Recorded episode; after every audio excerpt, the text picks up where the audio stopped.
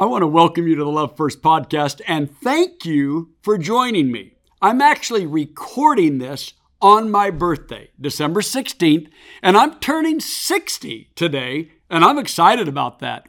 I did call my mom and ask, Hey, mom, what does it feel like that your youngest has turned 60? My mom replied, Well, I think it means I'm still alive. I got a kick out of that. I'll tell you a little bit more about that conversation with my mom in a few moments. If you've been joining us throughout 2020, you know that the driving mission of the Love First podcast is to catalyze courageous conversations that revolutionize the way we love. Yes, our hope is that the conversations we share on the Love First podcast do require courage, that it causes us to have to stop, think, contemplate, look at our emotions, look at our history, or how we imagine the future, and meet those conversations with courage, that we would actually fear less and engage more so that we can revolutionize the way we love. I want to say thank you to all of us who have joined us all year. Thank you for liking, subscribing, and sharing. And I want to thank you for your feedback. I also want to thank you if this is your very first time joining us. This might be the last one of 2020, but we will start again with a new series of episodes in January, and we want you to join us then. So thank you for joining us this evening. Our conversation this evening centers in this question What does God want you to do next?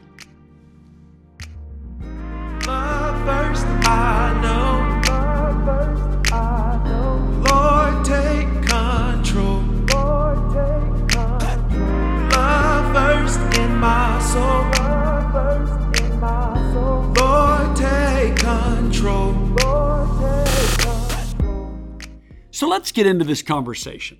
Because you see, our purpose is to catalyze courageous conversations, but don't forget the second part to revolutionize the way that we love.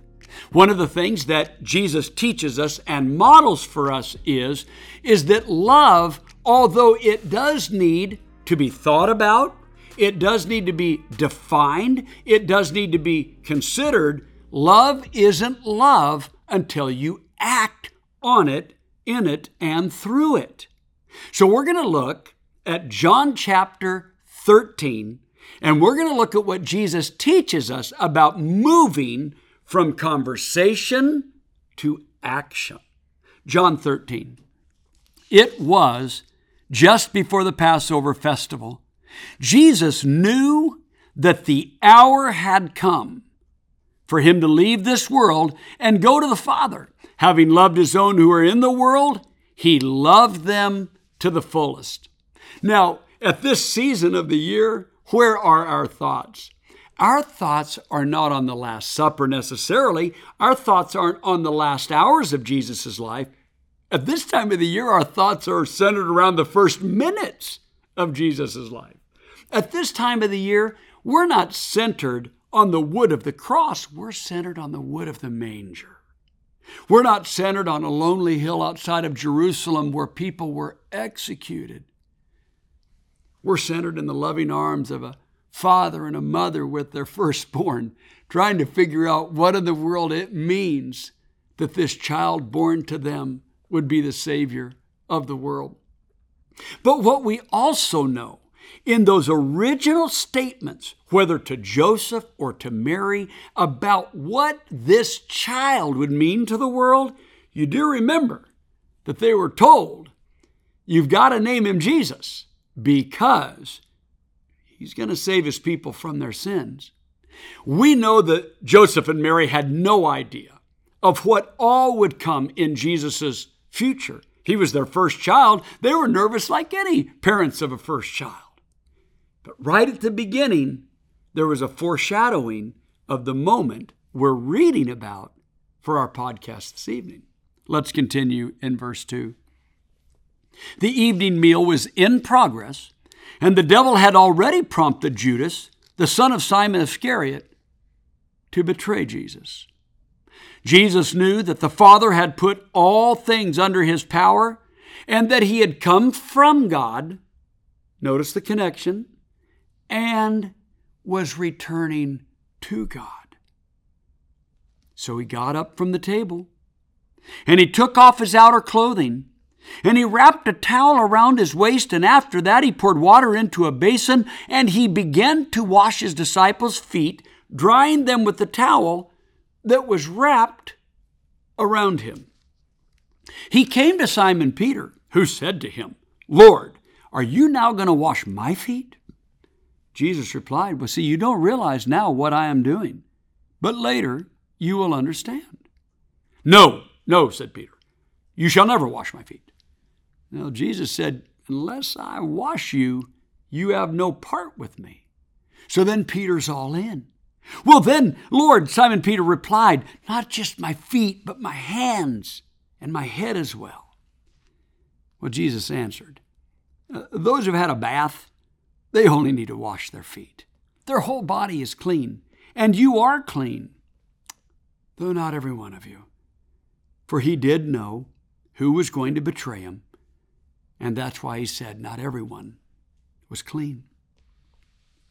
When he had finished washing their feet, he put on his clothes and returned to his place.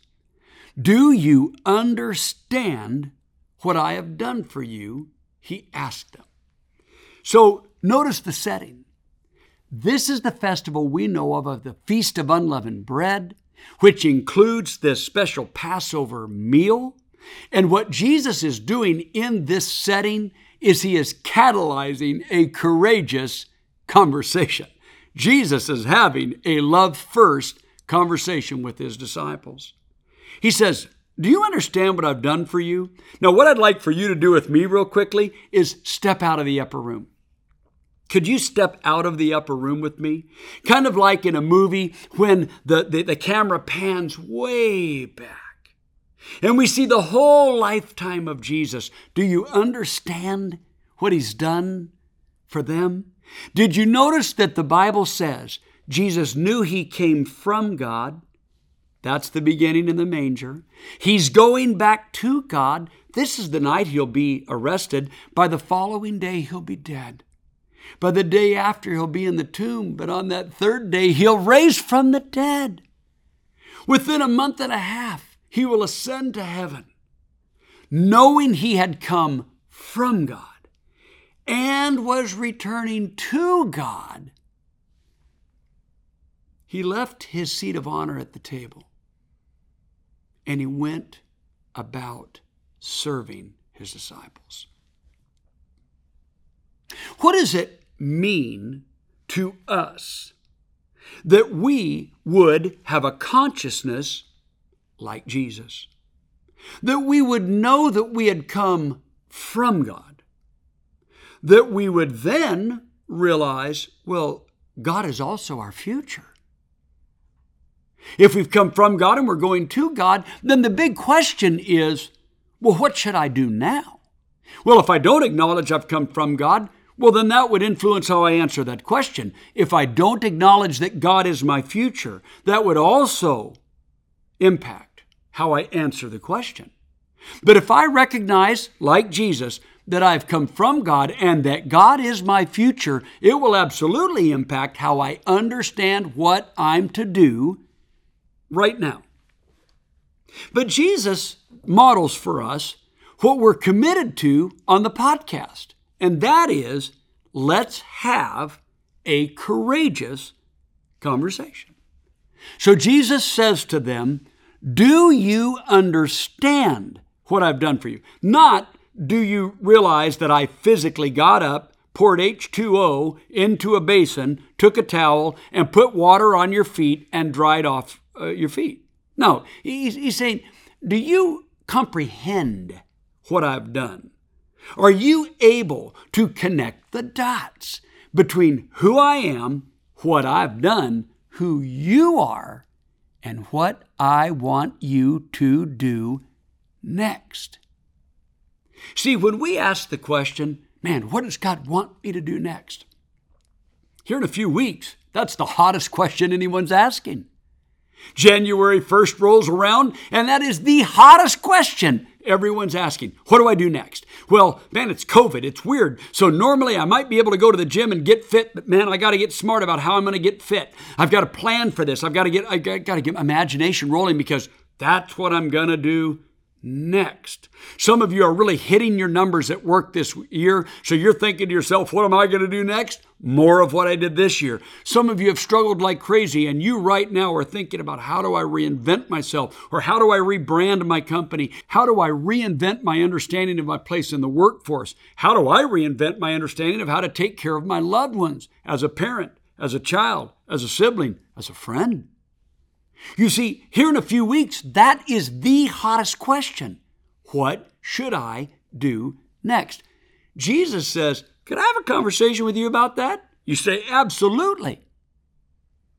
So we're going to sit down with Jesus. And what we're, we start thinking is, oh man, wait, I'm sitting down with God. He knows the future. So I'm going to ask him, what should I do next? Jesus says, do you understand what's going on here? You're like, well, yeah, the future's coming at me like a freight train. I've got to do something. Jesus said, no. Do you understand what's happening? Do you understand that your life isn't about 2020 or 2021? You came from God, and God is your future. And if you came from God and God is your future, that is the most important consideration in answering the question what are you going to do next? So Jesus says, Do you understand what I've done for you? Now follow this. You call me teacher and Lord, Jesus says. Man, you're right. I mean, that is correct because that is what I am. But you see, now that I, your teacher and Lord, have washed your feet, you ought to wash one another's feet. I've set an example that you should do as I have done for you. Very, very truly, I tell you, no servant is greater than his master, nor is a messenger greater than the one who sent him. So let's take a look at this. Jesus says, first of all, okay, let's acknowledge something. I am your, your rabbi. I'm your teacher. I'm your guide, right? So I'm the one that reminds you you came from God. I'm the one that reminds you you're going back to God. God is your future. So I'm the guide in between. I'm the guide in between your coming, and I am the guide in between your future with God. I'm that guide. Okay, so we acknowledge that. He says, okay, so what do you think you need to do next? You're like, well, tell me again what you said. Well, if I, your Lord and teacher, washed your feet, and then we get ahead of him, we say, okay, I got it, I got it, I got it. We should have washed your feet. Jesus said, that's, that's not what I said. That's what the world would have shaped you to say oops, oh man, the most important person in the room. We missed the protocols. We didn't serve the most important person in the room. We should have washed his feet. We should wash his feet in the future. Yeah, we should wash the feet of the most important person in the room so that the most important person in the room will remember at an opportune moment that we washed that person's feet. Jesus said, That is not what I said. What I said was, if I washed your feet, then to your neighbor, that should clarify how important you are. But if I move to your neighbor and then I wash your neighbor's feet, that should clarify how important your neighbor is to you.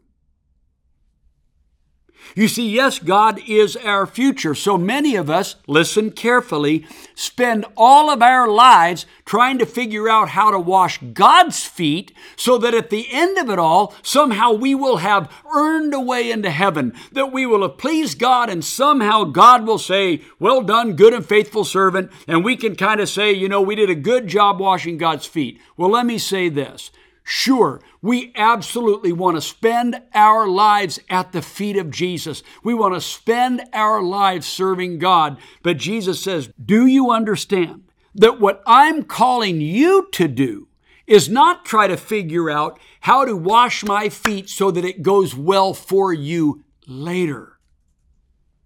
I'm trying to show you how to live like me now and begin to recognize the value of your neighbor.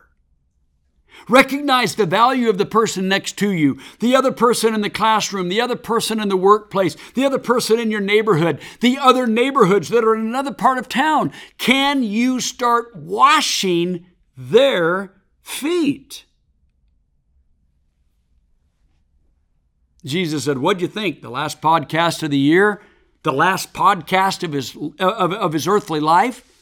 the last conversation before he's crucified, that somehow it's not going to require a courageous reckoning of the ways of the world in juxtaposition of the ways of God? You see, all of them would have thought to themselves, oh man, this is miserable. Like Peter, we should have washed his feet. He shouldn't be washing our feet. And Jesus says, Did you get anything out of this? I'm afraid you might have. I'm afraid you might have got a worldly lesson out of it. Oh man, we should always look for ways to wash the feet of the most important person around us or make sure that we're tending to the needs of God so that in the end it will go well for us. And Jesus said, Didn't I teach you that if you seek first the kingdom of God and his righteousness, all these things will be added. Jesus asks us, when did you redefine salvation as a wage you've earned rather than a gift you've been given? Whatever you do in word or deed, of course you do it all to the glory of God. But you're not doing it to try to earn something. You're doing it because you've been given something. And so when we look at our neighbor, Jesus says, Do you see in the face and the feet of your neighbor someone that God wants you to love and to serve? You see, when you ask the question, Well, what do we do next? Jesus said, Well, you're going to answer that according to how you understand where you've come from and where you're headed. And if you believe that you've come from a place that says that you deserve more than the next person, if you believe that you've come from a place that means you kind of deserve what you get, all the blessings, and if you're headed in a direction that you've got to somehow earn the reward you'll get someday, then you're going to live right now as if the most important thing you do is serve important people that in your mind can somehow reward you. But if you believe that you've come from God and God is your future, then that means everyone in your life is important. And that means that everyone's feet are worthy to be washed by you. One of the most profound moments early on after Pope Francis took his position was when he went to a prison not too far from Rome. And he got down on his hands and knees and he gently washed the feet of the prisoners. And as he washed them so gently and put his face right up next to their feet and even kissed their feet, whether people were Catholics or not, whether they believed it or not, the world was stunned by such a display of humility. Jesus would say, Oh, that's exactly what I did and would do again. But what does it say about your world if you were stunned by it? If you were stunned by it, it's not happening enough. It should be the way of the world because it is the way of God. So, what will you do next? Will you choose to engage in action? You see, Jesus said, I have set you an example that you should do what I've done for you. The idea of catalyzing the courageous conversation. He washes their feet. It catalyzes the courageous conversation. But Jesus said, Yeah, but the purpose is to revolutionize the way you love each other. So notice the last thing Jesus says. In verse 17, he says, If you know these things, you'll be blessed if you do them. So the fact that we know these things is important. We believe, we have a shared conviction that courageous conversations should absolutely be nourished conversations. They should be nourished by Scripture. They should be nourished by collaboration. They should be nourished by listening, and they should be nourished by the great disciplines of research. If there's one thing that we must be committed to in our courageous conversations is that we are fearless in our exploration of the great disciplines. When we listen to Scripture, when we collaborate with one another, when we engage the great disciplines of philosophy, sociology, anthropology, theology, when we engage psychology, when we try to understand the systems of humanity family systems, personal growth and development, every one of those needs to be engaged. And there is no courageous reason, there's no valid reason to step away from a full courageous engagement in those disciplines. But at the end of the day, as nourished as those conversations are, they will not receive the full blessing until we take action. We must do in order to take the conversation further. There's only so much you can know until you do. We can talk all day about injustice. We can talk all day about healing the fractures of the isms in our world, but until we start having those coffee conversations, those Zoom conversations, those dinner conversations, until we have the courage to aim our churches squarely at the reconciliation of the world. Until we have the courage to do it, our conversations will always be hindered by the lack of knowledge that action brings. So, how many of you have tried these courageous conversations this year? How many of you have had some tough ones? Some hard ones. How many of you have said this in 2020? I've lost some friends. It hurts, doesn't it? How many of you have said in 2020, Man, I wish there was a way that we could heal these relationships? It hurts, doesn't it? How many of you have said in 2020, I've never seen it this bad? We've never been this polarized.